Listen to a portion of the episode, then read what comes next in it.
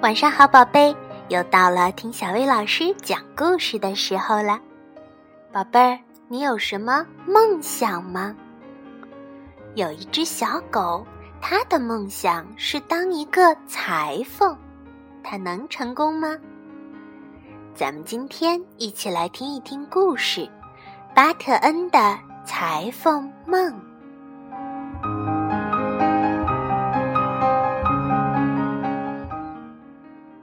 阿尔伯特先生坐在他的宠物店柜台前，读着一份早报时，刚好看见马德琳小姐绕过街角，急匆匆地奔向他的时装店。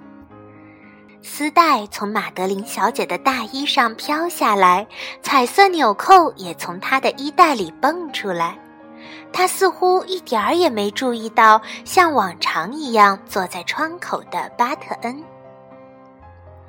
巴特恩好希望马德琳小姐能收养自己呀，但不管他表现出多么可爱、多么崇拜马德琳小姐的样子，也不管他多么热情地摇着尾巴，都丝毫没有引起过马德琳小姐的注意。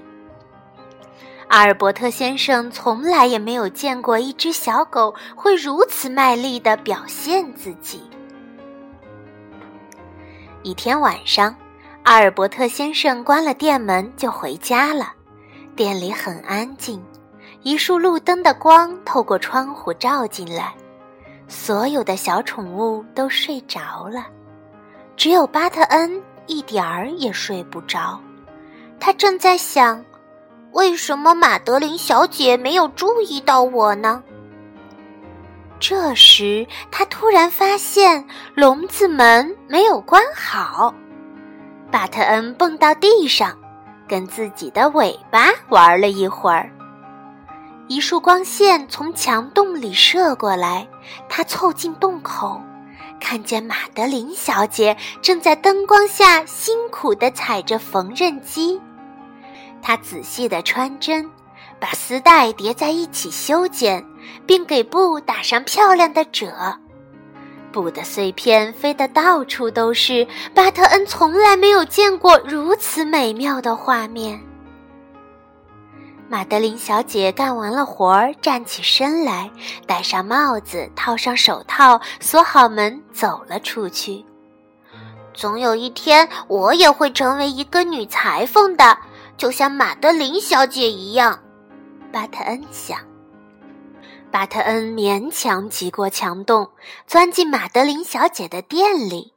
他看见碎布、毡子和羽毛散落在地板上，一卷一卷印有老虎和斑马图案的布匹从墙角一直堆到天花板。缝纫用的长椅子旁边是一只木头的盒子，里面装满了像彩虹一样五颜六色的线轴。第二天早上，阿尔伯特先生走进宠物店的时候，门上的铜铃发出了清脆的响声。他想，不同寻常的事情要发生了。巴特恩坐在猫咪的旁边，穿着印有斑马图案的猫咪服，戴着一顶猫咪帽。他像烟斗一样的胡须随意地弯曲着。长长的猫尾巴激动的东摇西摆。马德琳小姐冲过来，看见了巴特恩，她敲敲窗户，大声说：“阿尔伯特先生，你有一只多么奇怪的猫咪呀！”他看到我了，他看到我了。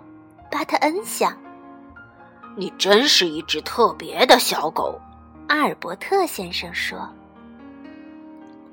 那天晚上，当玛德琳小姐戴上她的帽子和手套，并关上店门后，巴特恩又溜进了时装店。他想了想，扯下了一段彩色弹性的面料系在尾巴上，又在抽屉里找到了一顶完美的游泳帽。当这一切完成后，他想，这简直太美妙了。第二天早上。巴特恩深深地吸了一口气，瘪着肚子把自己塞进了金鱼府里。一看见女裁缝脚上那双绿色的鞋子在拐角处出现，他就赶快跳进了鱼缸。巴特恩不停地划水、潜水，水珠不断地从鱼缸里溅出来，弄得鱼儿们都躲到了水草的后面。玛德琳小姐敲敲窗户，正在看早报的阿尔伯特先生抬起头来：“我想你的鱼要淹死了。”女裁缝说着就走开了。阿尔伯特先生把湿淋淋的巴特恩从鱼缸里拎出来的时候，巴特恩高兴地想：“他看到我了。”巴特恩深受鼓舞。那天晚上，他收集了落在时装店地板上的所有羽毛。第二天早上。玛德琳小姐没有像平常那样从拐弯处冲过来。这时，巴特恩正摇晃着身子，单腿站立在鸟笼子里。他的衣服是用蓝绿色的羽毛做成的，鼻子上还套着一个橘色的鸟嘴儿。他的身旁是一只鹦鹉。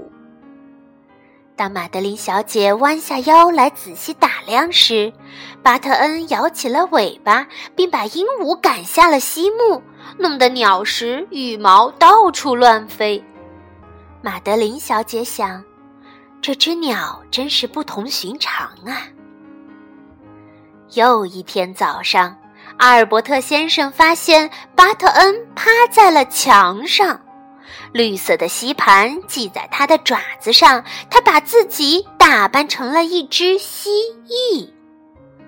阿尔伯特先生把巴特恩从墙上拽下来，夹在自己的胳膊下，可是巴特恩的爪子又粘在了柜台，粘住了收银机，还拖动了墙上的宠物物品供应板。正当阿尔伯特先生帮助巴特恩脱下他的蜥蜴服时，门铃响了。玛德琳小姐走了进来。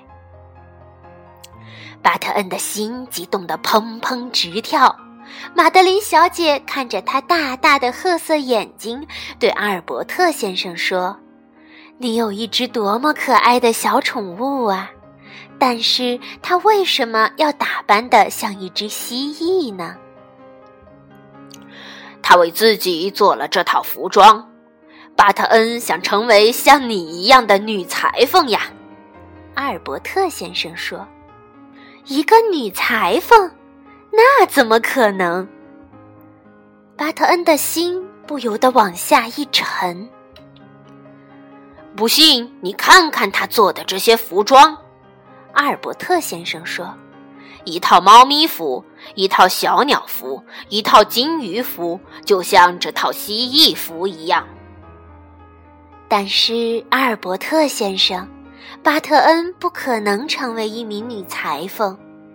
巴特恩是一只男狗狗啊，他是一个男裁缝，而且是一个出色的裁缝。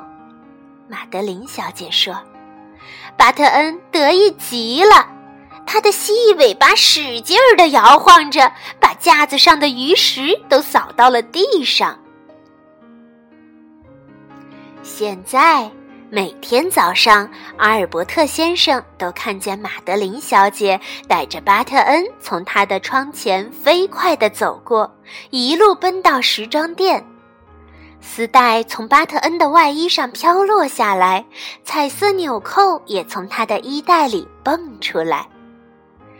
就算是一只小小的狗，也可以有大大的梦想，并且把它变为现实。